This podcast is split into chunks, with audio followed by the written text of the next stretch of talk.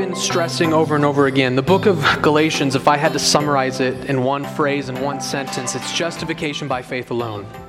This was the important principle of the Protestant Reformation that we've been diving into. And when we talk about justification, I, I, sort of have an analogy that I think will be helpful in understanding exactly what we're doing. If you were to take the concept salvation, Right, that's a, a popular word in Christian lingo. Right? We talk about that a lot. We think about that a lot. If anything, that's kind of the, the ultimate goal of the Christian life for many people, this concept of salvation. But what is salvation? What, what do we mean by that? What is that? Well, I want you to imagine, you know, if salvation could somehow be taken and placed under a spiritual microscope. And you were to look through that microscope and you were to look into salvation, you would see different parts and this is what theologians of the past have referred to by the Latin phrase the ordo salutis, the, the order of salvation. We see that the word salvation is used in Scripture oftentimes in different ways, sometimes in very broad ways, sometimes in very narrow ways. And so we have in, in systematic theology, as we've been as we put pieces together, we have what's called the ordo of salutis, the order of salvation, all of the different parts of salvation. And within different Christian uh, denominations, you will find slightly different ordo salutises, but for the most part, they're all pretty standard and consistent with one another. So, if you were to take that microscope and look at salvation, you would, it would expand and you'd see and you'd see the order of salutis. One of the parts of salvation is this issue of justification. And I would argue it's one of the key components and what's one of the most important parts. As a matter of fact, in, in evangelical lingo, when we go around and ask people, Are you saved? Right? Or we say things like, Oh, is, is, is, is your mom saved? Is your neighbor saved? Really, what we're saying is, Are they justified? Uh, we talk about justification a lot more than we actually think we do. Justification is an important part of salvation. And so here's what we're going to do today we're going to do something I've never done before. I feel like I've been saying that a lot recently, by the way, so I, have just been throwing a lot at you guys, apparently. Uh, we're going to preach one single verse of the Bible today. And here's what we're going to do we've, we've taken our microscope and we've zoomed in in salvation and we've honed in on justification. And what we're going to do is we're going to switch lenses to an even more powerful lens. And now we're going to focus in to justification. So, justification is an important part of salvation, but I want to know what's the important part of justification? We're going a third level deep, if that makes sense. We've broken open salvation and we've seen justification as we've dissected it, if you will. And now we're going to dissect justification and see what's in it. What is justification? In order to do that, we are going to continue in the book of Galatians. We're not taking a break from our Galatians series, but we are going to preach only one verse. And let me just briefly share with you why normally I don't do this. preaching a single verse is a very dangerous thing to do. It's the easiest way to take something out of context and make it say whatever you want. It's very easy to make single verses by themselves say what you want. But what I'm trusting is this verse we preached last week and we put it into its context, and we're going to continue to put it into its context next week. So if you think that I'm being unfair with the verse, you'll have last week and next week to, to judge on that. But normally speaking, this is not preaching best practice, if you will. But this concept that we found, that we've stumbled upon in Galatians, is very important that I think it deserves time to break it down. So if you would turn, we're going to kind of read from a lot of different texts today, but let's go ahead and read it in Galatians, even though it's a short portion. If you would turn to Galatians chapter 3. Galatians chapter 3. Last week we read verses 1 through 6 and we preached through verses 1 through 6. Let's look at verse 5 and how it connects with verse 6, and then we're going to focus just on verse 6. So this is Galatians chapter 3, verses 5 and 6. If you would follow along, for these are the very words of God. Does he who supplies the Spirit to you and works miracles among you do so by works of the law or by hearing with faith? Just as Abraham, quote, believed God and it was counted to him as righteousness. So, verse 6 is what we're going to look at today. Abraham believed God, and it was counted to him as righteousness. This is what has historically been referred to. This is the doctrine of imputation. That's what we're studying today. That's the focus of today's sermon the doctrine of imputed righteousness. It's kind of a weird word, it's a foreign word. We don't really use that word in modern day vernacular, which is why many of the English Bibles don't use that word. But historically, that's what it's been known. So if you were to leave today and someone were to say, Hey, what'd you learn at church? What'd you study today? We studied the doctrine of imputed righteousness. Imputed righteousness. But before we really break it down, if you'll notice that your Bible probably puts quotes around verse 6, at least after he speaks of Abraham, just as Abraham, quote, believed God and it was counted to him as righteousness. Paul is in the process of arguing with the Galatians that we are not made right with God by our works, but by our faith, and he appeals to Abraham to prove his point. And he essentially says, Abraham was saved the way I'm telling you you're saved And so, to make his point, he quotes from the Old Testament. He says, Look, I've got a biblical proof of my doctrine. So, I want us to read what he's quoting from. So, if you'll turn to the first book of your Bible, Genesis, and turn to chapter 15. Genesis chapter 15.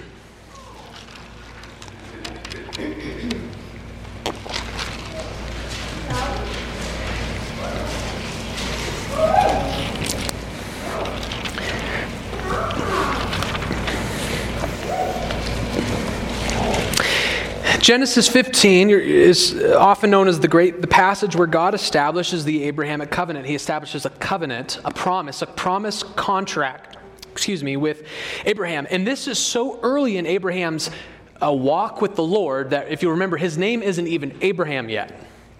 God eventually changed his name. So this is very early on in Abraham's relationship with God, and that's very important. And look at, we'll begin right at the beginning of the chapter. This is what Paul is quoting from. After these things, the word of the Lord came to Abram in a vision. Fear not, Abram, I am your shield, your reward shall be very great. But Abram, sa- Abram said, O Lord God, what will you give me? For I continue childless, and the heir of my house is Eliezer of Damascus. And Abram said, Behold, you have given me no offspring, and a member of my household will not be my heir. And behold, the word of the Lord came to him This man shall not be your heir, your very own son shall be your heir. And he brought him outside and said, Look toward heaven, number the stars if you're even able to count them.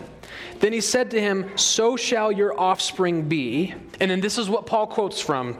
And he believed the Lord, and he counted it to him as righteousness. So, this is the beginning of the Abrahamic covenant. Abraham has no children, and him and his wife are both advanced in age. So, at this point, they're not going to have children. That's gone. That, that option's off the table scientifically. But God says, I am going to work miraculously among you, and I am not only going to give you a son, I am going to give you an entire lineage, which is eventually going to lead to the messianic promises and to Christ, but that comes in the next two weeks. So God makes Abraham a promise. He gives Abraham a revelation, tells him uh, who he is, what he's going to do, and Abraham does a very, very simple thing. He believes it. He believes it. That's all he does. He believes it. So, what is the consequence of Abraham? He hears from God, he sees the promises of God, and by faith he accepts that. What is the consequence of that? Well, the text says, and Paul quotes to make his argument, and he counted it to him as righteousness. He counted Abraham's faith as righteousness. So, in other words, here's what happened in Genesis 15. As, as they would say in the South, Abraham just got done, got saved.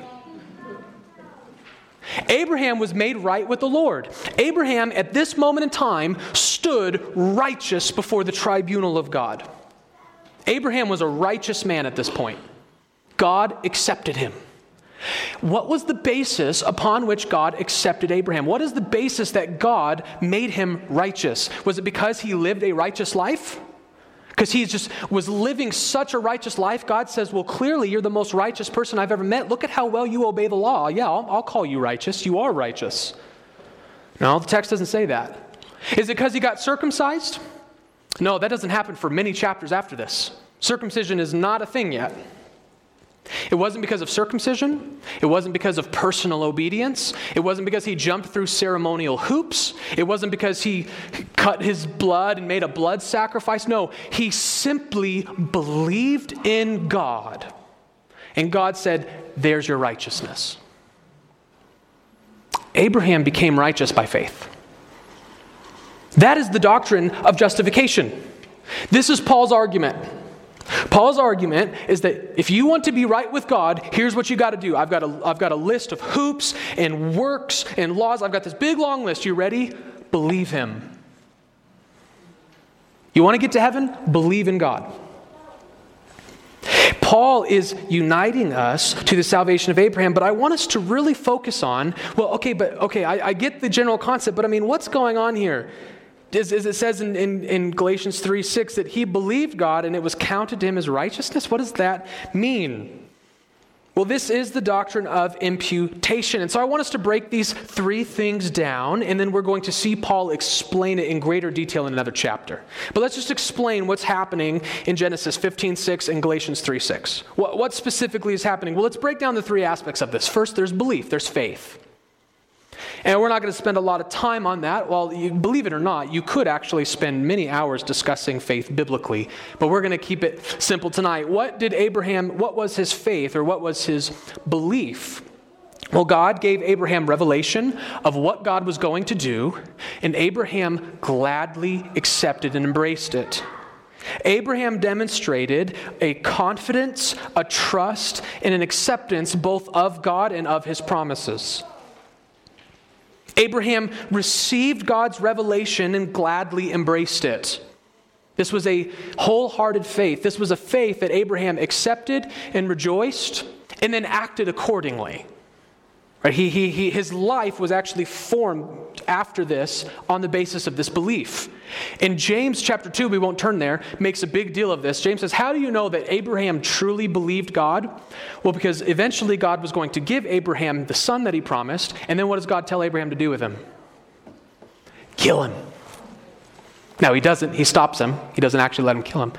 But Abraham, if you read that text, Abraham, he, he, he doesn't understand. He's hard to make sense of it, but he obeys, right? He had, he had a trust. He truly believed in the promises of God. And the book of Hebrews actually tells us what was going on in Abraham's head.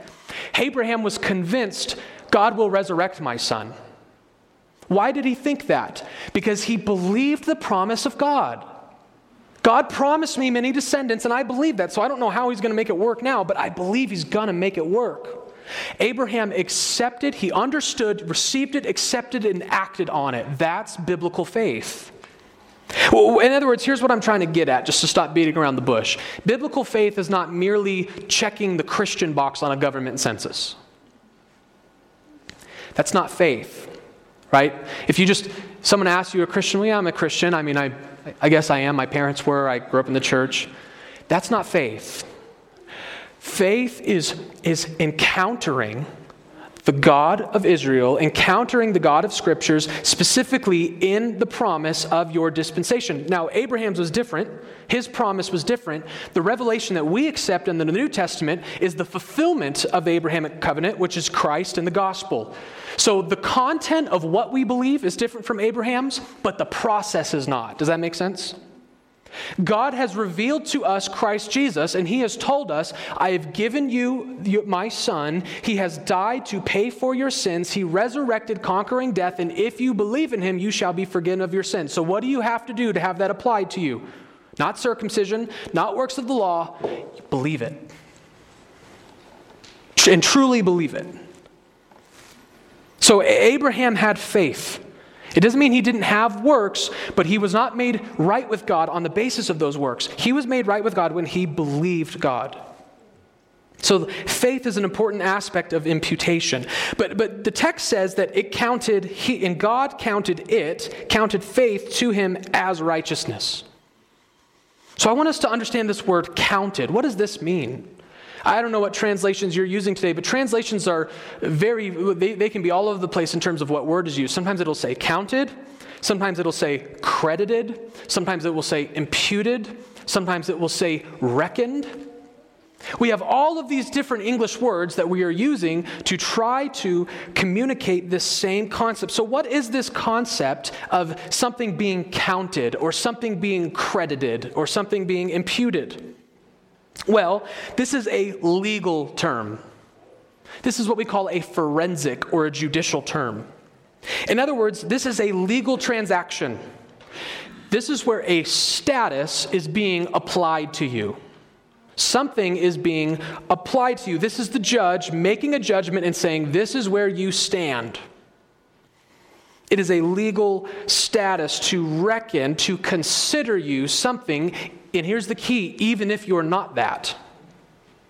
A judge can declare you innocent, and even if you're technically guilty, you're innocent.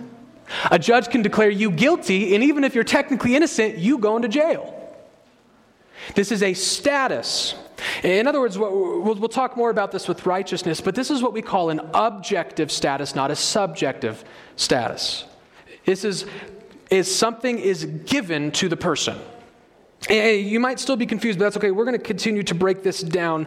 And we're going to do that, but I want you to see how the word is used in the Old Testament regularly, and I think it will really help make this concept clear. So stay here in Genesis in Genesis, but turn to chapter 31. Turn over just a few chapters to Genesis 31.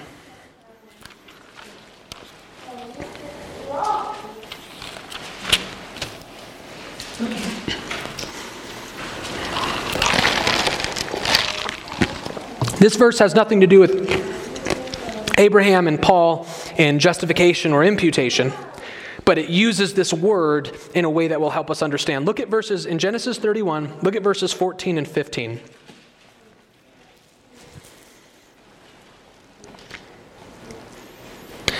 Rachel and Leah are speaking to God here in verse 14. Then Rachel and Leah answered and said to him, Is there any portion or inheritance left to us in our father's house? Are we not regarded by him as foreigners? For he has sold us and he has indeed devoured our money. So here's what's happening here Rachel and Leah are talking to God about their dad. Their dad has sold them and gotten rid of their inheritance. He doesn't talk to them, he doesn't like them, he doesn't, he doesn't think of them. And so, how do they express that in verse 15? Are we not, this is, and then the same word is used here that was used in Genesis and the Greek version, which is used in Galatians. The same word credited, reckoned, imputed, considered. All of those words could be used here. Are we not considered as what? foreigners. Let me ask you this what, Are these two daughters truly foreigners to their own dad? No, they're not foreigners. He's their parent, for goodness sake. He raised them. They lived in the same house with him for many years. They are not strangers, they are not foreigners. But what are they saying? He treats us as if we are. He credited the status of foreigner to us. In other words, we have a, little bit harsher of an expression in English when we say stuff like, yeah, he's dead to me. Yeah, she's dead to me. Do we think that person is actually dead? Do we think that person has actually ceased and gone on to the judgment seat? No. We know that person is alive and well but we consider that person dead. We treat them and act as if they are dead. That is what happened. Uh, you might be getting the point, but I, I want us to look at one more. Turn, uh, keep going, and go to the book of Leviticus, chapter 25.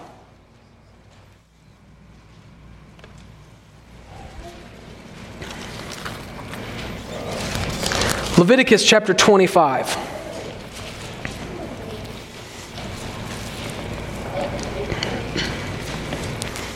This is the law was given, and so these are what we call case laws. This was the law of Moses establishing uh, how to uh, apply different laws to different scenarios. In this, right now, we're talking about property law. We're talking about laws that apply to certain properties. It's kind of like, you know, in America we have you have commercial lots and then you have residential lots and there's different standards and codings and law systems that go with the commercial lots and the residential lots. That's kind of what's going on here. Different places have different laws. And so look at what is said in verse 31. or yes, verse 31 of Leviticus 25. But the houses of the villages that have no wall around them shall be classified with the fields of the land. Uh, the, the ESV puts that word classified, but again, your Bible might say something different. It might be, say, reckoned, considered, imputed. In other words, what's going on here? It's saying that if there's a land that has houses on it, but there's no wall around it, you're just going to treat it as if it's an empty field. Under the law, it's an empty field. Is it an empty field? No, there's houses on it. But according to the law, we're just going to treat that like it's an empty field. So you see how this word is being used in Genesis 15. There's no change to the object other than a title change, it's a classification change. So, as we go back, here's what happened to Abraham. God didn't, you know, a, a, giant syringe didn't come down from the sky and stick Abraham and fill him with a bunch of holiness juice, and now he's this really holy guy. It changed him. No, Nothing changed in Abraham other than how he stood in accordance to the law of God. He went from a sinner to a righteous man. God counted, considered him righteous.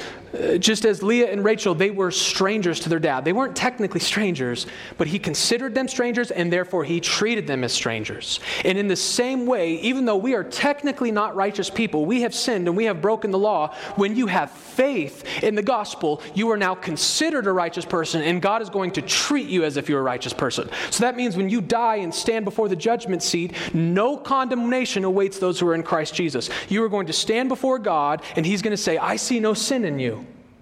There's no sin here for me to judge. You did technically sin, but you are counted as righteous. You are considered righteous. You are reckoned as righteous. And so that leads us to understanding better what righteousness is. Again, it's a status. We saw this earlier in the book of Galatians when they considered the Gentiles sinners, the Jews righteous. And Paul says, no, everyone is a sinner, those by faith righteous. This is where we earn our righteousness. Well, not earn, this is where we receive our righteousness. And so, again, in understanding righteousness, I need to emphasize this point just one more time. This is an objective righteousness, not a subjective righteousness. Again, Abraham was not changed. Now, we believe he eventually was, but that's a different doctrine, which is elaborated in a different book. We are changed in the gospel. The Spirit changes us. Good works follow. All that is true. But as it pertains, remember, our microscope, we're just looking at justification right now. As it pertains to justification, there's no change to you. You are merely considered righteous before God. Abraham received a righteous status. A couple, uh, his, one historic analogy for this, and then one contemporary analogy. So, the historic one comes from the great Martin Luther during the Protestant Reformation. And, and uh, justification by faith alone and impute, impute, the imputation of righteousness, this is, in my opinion, where Luther truly shined. This was, uh, he was very strong on this issue, and he was very helpful to the Reformation in arguing with the Roman Catholics because they deny imputed righteousness. They do not believe it's a thing that is not part of the Roman Catholic system. And so Luther really went to town to push and promote and teach the understanding of imputed righteousness by faith. And he used an analogy that is might be funny to us, but it was, it was very helpful to them. And it's called Luther's famous dunghill analogy. Uh, Luther often taught in very agricultural parts of Germany, and during his travels, you would walk by fields and farmers. Remember, they didn't have the great technology that we have today, so they had to do things the hard way. And so, as they would prepare to uh, use the manure on their field, they would stack up manure in these huge piles that they could eventually go back through and, and, and use to fertilize their fields. So, during certain seasons of life, you would pass by these farms, and it wasn't a very pleasant time because you'd see these gross dung hills, manure hills, all over the place. So the look was gross and the stench was gross. Right? So you saw these very objectively disgusting things. But Luther noticed something. Every now and then it would snow. And what would happen to these dung hills once it snowed? Suddenly there was no more stench, and it was actually quite beautiful. these glistening hills. So Luther said this is a perfect analogy of the imputed righteousness of Christ. That you, in the analogy, hate to break it to you, what are you in the analogy? You're the dunghill. There is nothing lovely about you. You are a fallen son of, of Adam.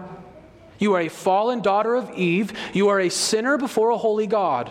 You have a spiritual stench but by faith, the righteousness of Christ falls upon you like the snow. The righteousness of Christ blankets you, covers you. God imputes it to you. He gives you that righteous status, and it covers your stench. So now you are lovely to God. You have been covered in the white snow of Christ's righteousness. We have a less poetic but really helpful analogy. Uh, many of the translations in your Bibles will use the word credit, and I think that we definitely understand that concept because we live in a day and age of credit cards and credit fake, well, not fake, but invisible money. Well, if you're a gold standard person, it's fake, but that's a different lecture. So, what is this concept of crediting? Well, let's imagine that you've got, some of us maybe don't have to imagine this, but you've got no money in the bank account and you are deep in debt. If you go and you look at your uh, credit cards online, you not only have no money, but you owe a lot of people a lot of money. You're in the red, you are negative. Someone can credit righteous, or not righteousness, someone can credit money. You can ask, I need your help, please. And they can transfer, they can wire, they can credit you money, and now suddenly you're a rich person and you have no debt. Now, you didn't earn it. It's not money you self generated. It was credited to you, it was imputed to you, it was given to you by grace. That is the concept of imputed righteousness. We stand before God not just with nothing, we stand in debt. And we say, I, I can't pay this. And God says, Don't worry. Because of what my son, the life he lived and the death that he died, he has procured something, and I will credit it to your account. I will take his righteousness and I'll give it to you. I'll take his death and I'll give it to you. Your debt is paid. That's imputed righteousness. And the way you receive the death of Christ, the way you receive the righteousness of Christ, the way you receive that is by nothing but faith. You believe. And God credits you with righteousness. It is a beautiful doctrine. And, and, it's uh, elaborated more further. This is why, by the way, Martin Luther, I, I love his phrase the best. It's better than imputed. He referred to this as an alien righteousness. All right, that's not the Roswell kind of alien. That is, we are righteous. If you're in Christ, you are righteous. You're a righteous person. You're a holy person. But it's not because you've lived a righteous life, it's because an alien righteousness has invaded. A righteousness from somewhere else has entered your atmosphere. It's an alien righteousness, a foreign righteousness that God gives to you through faith by grace. Uh, turn to Romans chapter 4. This is the famous, typically, when someone's going to talk about imputation, they won't go to Galatians 3, although that's obviously there. They will go to Romans chapter 4, because Paul is not only going to elaborate on this more, but he's going to finish our sermon for us by reminding us of why this doctrine is so great. This is why we should rejoice in this doctrine.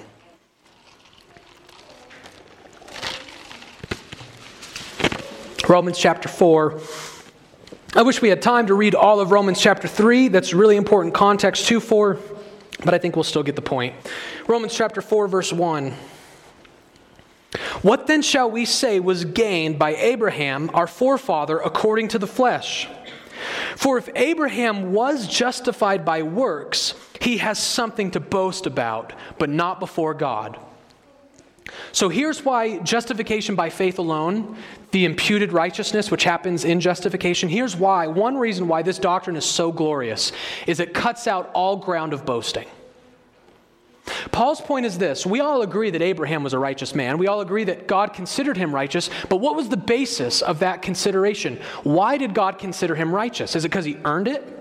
Paul says, well, if he did, then he gets to go to heaven bragging. Abraham gets to walk to heaven with, with his chest up. Like, that's right, I earned my spot here. Abraham gets to go before God and say, You're welcome for being so great. Now let me in to what I rightly deserved. And Paul says, No one will do that before God. No one has anything to brag about before God. I promise you, I don't mean to be harsh, but God is not that impressed by you. He's simply not that impressed. A holy God is not that impressed with us. This is why it's so important for us to see that if you deny justification by faith alone, if you think justification is even in part by your works, then Paul's logic is you are now arrogant. You're now boastful because you don't just get to the throne of God saying, the only reason I'm here is by grace. That's not true because God gave grace to everyone and some people still aren't here. So there's some difference between you and them, something you get to brag about. And this is an important question. Have you, have you ever asked this question? Why are you saved and your neighbor's not? Why are you saved and uh, your parents are not? Your friends are not? Are you better than them? That must be why, right? You're just so much better than them. You're just so much better than them. So God just had to save you. You're such a good person. You must be just way smarter than them. Right? Christians, we're just way smarter than all those unbelievers. No. Do we have anything to boast about in our salvation? Do we have anything to brag about? Paul's answer is not if you believe in justification by faith alone. I have nothing to brag about. I'm not better than you. I've just received mercy. I've accepted the mercy of God. But he continues, it gets even better. Verse 3 For what does the scripture say? And then he quotes from the same exact text Abraham believed God, and it was counted to him as righteousness. Now, to the one who works, his wages are not counted as a gift, but as his due. And to the one who does not work but believes in him who justifies the ungodly, his faith is counted as righteousness. This is a related but slightly separate point. Here's another reason why imputed righteousness is so glorious, why justification by faith is so glorious. If you deny that, then you ultimately believe that God is in your debt. Not only will you go to heaven proud, but you will go to heaven with your hand out saying, Hey, God, pay up. I lived a righteous life. I earned this, so pay it, or I'll see you in court. Right? You realize, folks, your paycheck is not a gift. When your employer, it would be condescending, arrogant, and sinful for your employer to hand you your paycheck and say, Now, by the way, this is just because I am so gracious. I am so merciful and kind and steadfast in my love that I am going to give you a gift. You're welcome. How would you respond? This is not a present. I earned this. You owe this to me. If you don't give it to me, I'm going to sue you. Justification by works allows us to do that with God. Pay up, God. Where's my payment? That's what Paul says. If you're justified by works, then salvation is not a gift, it's what is due. But we will never put God in our debt. God will never be in your debt. We want to believe in a salvation that is not something I earned, that God is now indebted to me. It's purely a gift, it's grace. It is something I didn't deserve. But to him who does not work, but believes in him who justifies the ungodly, his faith is counted as righteousness. So we want to believe a gospel that allows me to go to heaven and say, I am not better than unbelievers and I did not earn this. We want to go to heaven saying, I'm here by grace and this is a gift.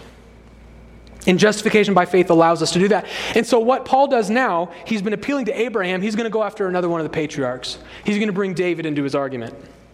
Verse 6 Just as David also speaks of the blessing of the one to whom God counts righteousness apart from works and then he quotes from David's Psalms Blessed are those whose lawless deeds are forgiven, whose sins are covered. Blessed is the man against whom the Lord will not count his sin. Here's the third reason why justification is so great because we not only have positive imputation, where righteousness is given to us, but we now have negative imputation, where our own sins are not given to us.